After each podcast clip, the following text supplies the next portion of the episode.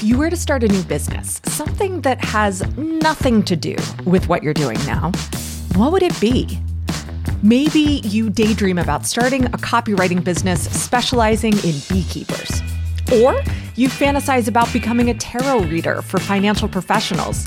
Maybe you've thought about how you'd do web design differently or create a curated subscription box in a whole new way. I'm convinced that we all have a business, or several, that we daydream about. And I believe there's a lot we could learn from these fantasy businesses. I'm Tara McMullin, and this is What Works, the show that explores how small business owners are building stronger businesses. And this month, we've been talking about simplifying. Now, I don't think any of us dreams up overly complicated businesses. These businesses strike an elegant balance between your needs and wants as a founder and the needs and wants of the market. None of my fantasy business ideas are complicated. A few years ago, I wanted to launch a brand of bralettes for bigger busts, just one or two styles sized appropriately for people with a D cup or larger. And mind you, this was before everyone started selling bralettes for bigger busts. I've dreamed up a personal training business for high performing women, part coaching, part fitness, all monthly retainer. I've talked about how I'd love to open a simple, high quality coffee shop in my town. And I've dreamed of opening a yoga studio on Main Street too. And while coffee shops and yoga studios might not be high margin businesses, they're certainly simple models. I've also joked that one of these days, I'm just going to quit everything and set myself up as a professional Canva designer. I also imagine this business to be pretty simple. Our fantasy businesses can teach us what we'd do differently if we were starting from scratch. They don't have all of the baggage that we carry with us when we strategize or craft a vision for the future of our current businesses.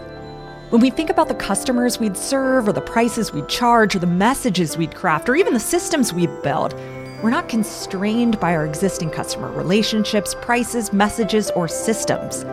And because of that, all the daydreaming we do about our fantasy businesses is probably some of the best strategic work that we do. I've often described how making changes in a business evolves as a business grows. Early on, you're navigating the water in a lightweight, maneuverable kayak. And as the business grows, making changes can feel more like trying to steer the Titanic. But today, I actually think that metaphor might be a bit off. It's not so much the growth of the ship that makes it harder to steer, it's that it's dragging its anchor and a pile of debris behind it. All of the old choices, investments, relationships, they're slowing down the ship, making it harder to cruise. It's not that these things are bad, they're neutral, but that anchor just seems to get heavier and heavier. When we dream up a fantasy business, there is no anchor, there is no debris. You can imagine a stately ocean liner moving through the water unencumbered by past decisions. That business that you imagine cruising along without friction and calm seas, that's where you put everything you've learned about how to build a strong business. That business is also where you get to freely exercise your personal boundaries, set your ideal schedule, build satisfying relationships, and create the work that really lights you up. Okay, I am not saying that you should quit everything and start your fantasy business. Real life fantasy businesses have growing pains, stress, and client emergencies too. But what if you did? Just about two years ago now, I started to build a business that I'd been fantasizing about for a while. I'd seen friends and clients build wildly successful productized service businesses, and I'd been daydreaming about what I would do if I were to start building a productized service business too.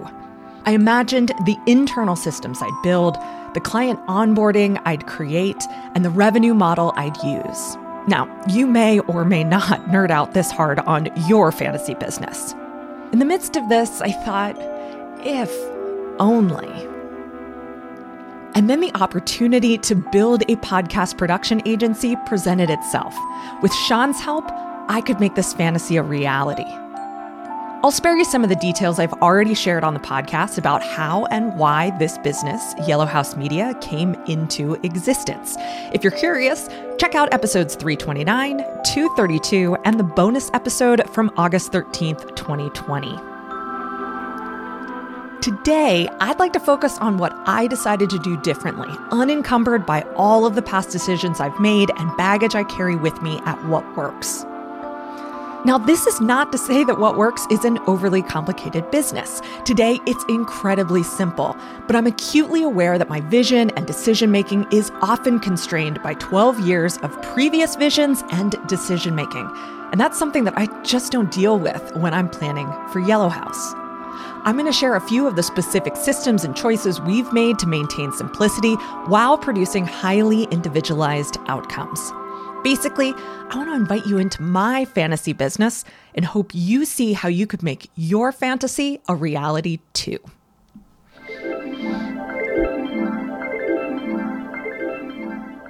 The first fantasy I wanted to make reality had to do with process. And I'd venture to guess that process doesn't factor high on your list of fantasies. Or maybe it does, in which case, welcome, my friend. Now, anyhow, I dreamed of being able to create a process that would allow anyone to step into the company with a little training and act as an adept content strategist for podcasters. We are not starting easy here, people. My real fantasy, if I'm being honest, was that I could build a business that did not require me to do, well, much of anything. It's not that I didn't want to work, it's that I didn't want to be required for the business to function. Not like in a building online courses, passive income kind of way, but being truly expendable. So I started building the content strategy process and tested my hypothesis by training Sean. Sean had been helping me produce What Works for over a year, and he knew the ins and outs of how the show happened and what I thought about when planning content. But he hadn't ever really needed to think about someone else's content before. We worked up the outline of the content planning process together, and then I wrote a script and a set of instructions. It was essentially a guide to running a content strategy session with the goal of producing a six month content calendar. We talked through it and he practiced with some test clients, and then we started offering it as an introductory offer at a super low price. And sure enough, the process worked. Our clients loved the work that they did with Sean. And in no time, Sean was taking the lead as the go to content strategist and planner for our production clients. This process led to other processes, including an epic roadmap for how to launch a podcast and the onboarding materials that would eventually pave the way for the Standout Podcast Club. One of the things I love about this aspect of my fantasy business is that internal process can become external training, and external training can become internal training. The content strategy process I use to train Sean is essentially a course and a template. We guide our production clients through that course and use that template with them to build out their own content strategy. And then that course and template later became the backbone of the Standout Podcast Club, which we offer to podcasters for a monthly subscription. So podcasters can work the process on their own. And last week, I onboarded a new production assistant, invited her to the Standout Podcast Club, and had her start digging into the training there while she was waiting for her first day of live training with Sean and Lou. When I sent off the email with all of her instructions, I felt an immense sense of pride. This key part of my dream had come true.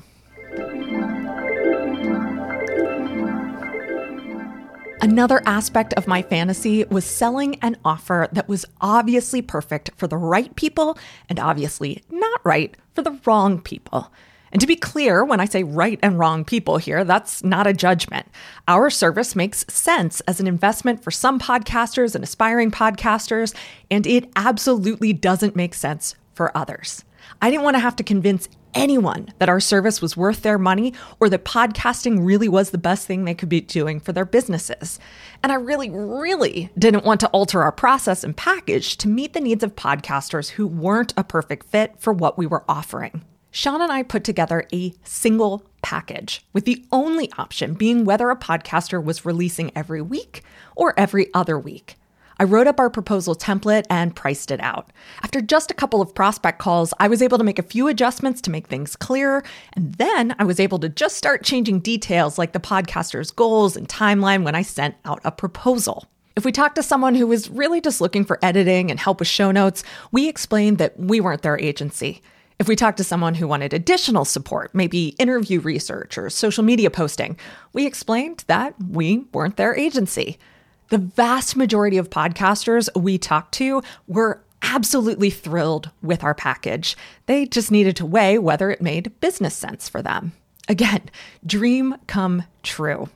It wasn't long, in fact, until we started getting on prospect calls with people who didn't want to know more about us or our process, but instead wanted to prove themselves to us. And that was perhaps even better than I had originally dreamed up. Once we booked out most of this year, I decided to take things a step further.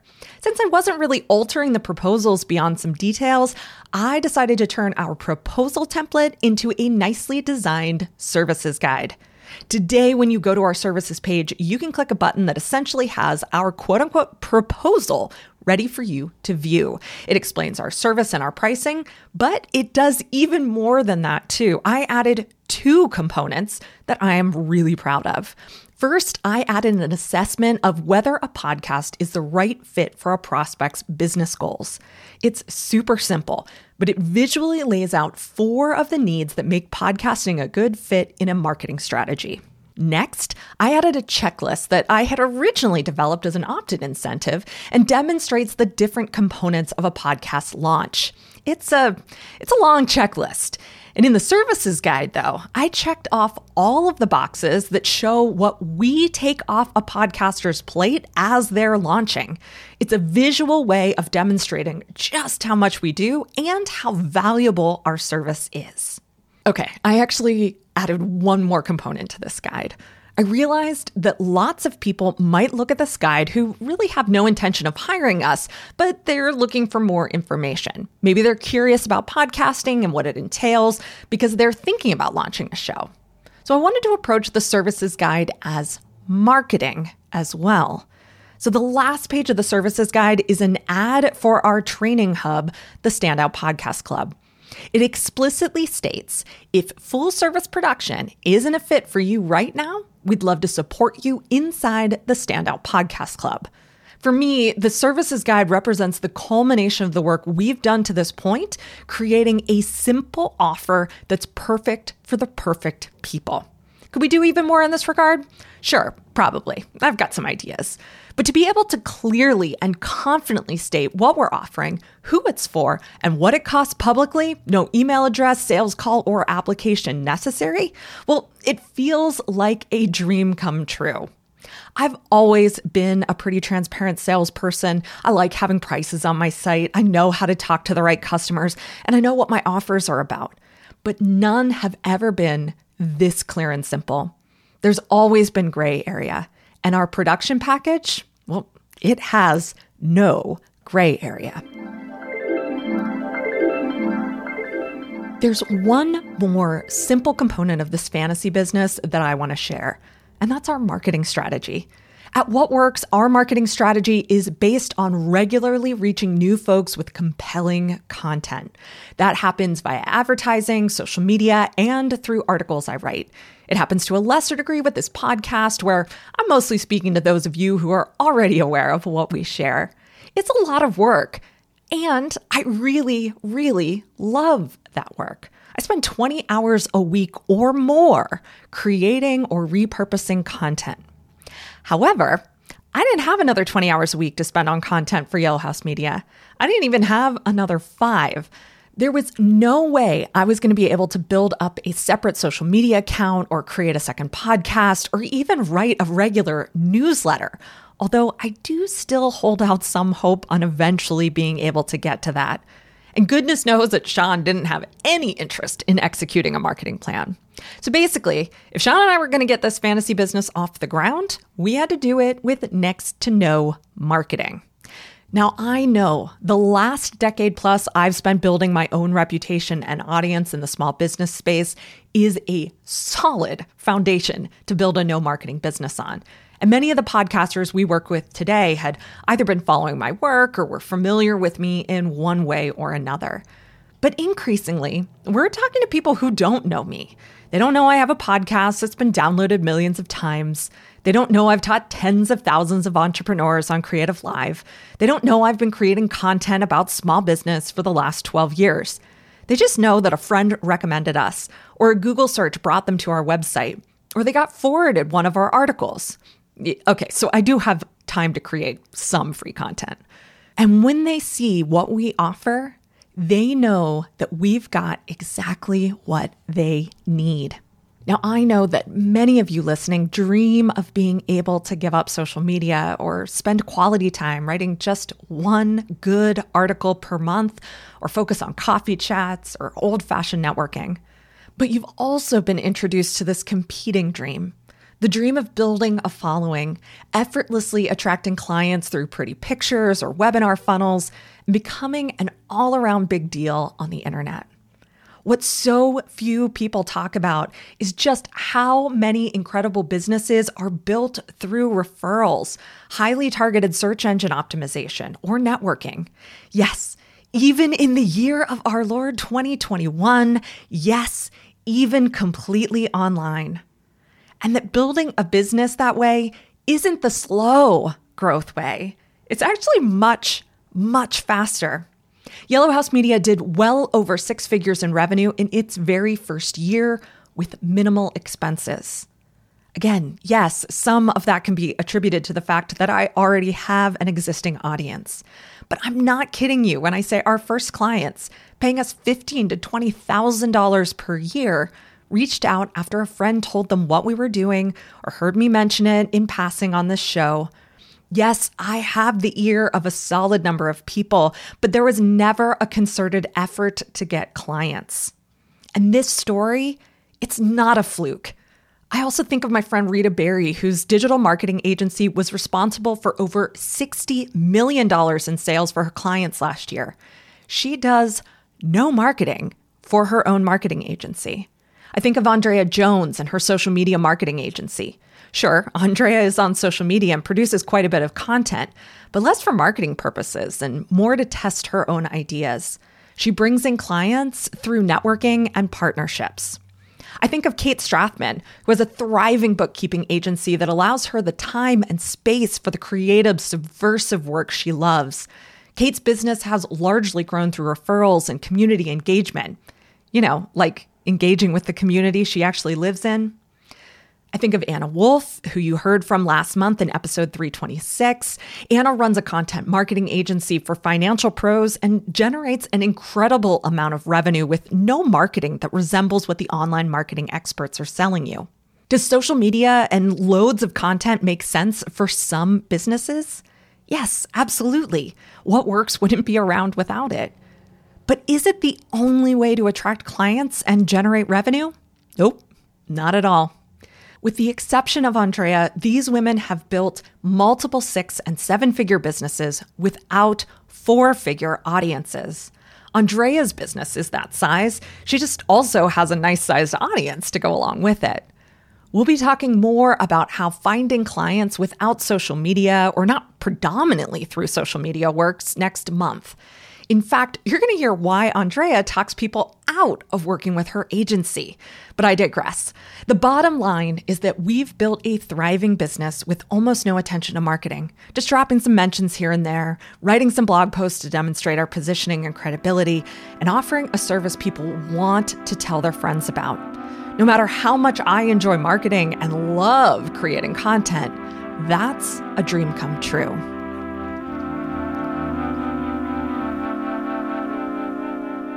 Now, I feel like I've spent this whole episode bragging, and that's not at all my intent, of course. There are so many success stories that feel impossible to replicate, that require all of the privilege and special circumstances of the founder to have happened in the first place. I hope this story is a model of possibility for you. Because after all, isn't that exactly what a fantasy business is? I have privilege, of course, and a decade of experience behind my belt. But this story can be reproduced. This is what success can look like simple and straightforward, as opposed to shiny and Instagrammable. The last thing if you have a fantasy business idea that you're dying to tell someone about, I'd love to know what it is. You can hit me up on Instagram at Tara underscore McMullin and tell me all about it. Bonus points if you tell me what that fantasy business can teach you about the business you run today. As always, today's episode was brought to you by Mighty Networks. Mighty Networks makes it easy to bring your content, community, online courses, events, and conversations all together to build your brand. It's the perfect place for small business owners, creators, and community builders to build a digital home for the people they serve. With a mighty network, you're building your ideal digital network without all the baggage that comes with social media. To learn more about Mighty Networks, go to mightynetworks.com.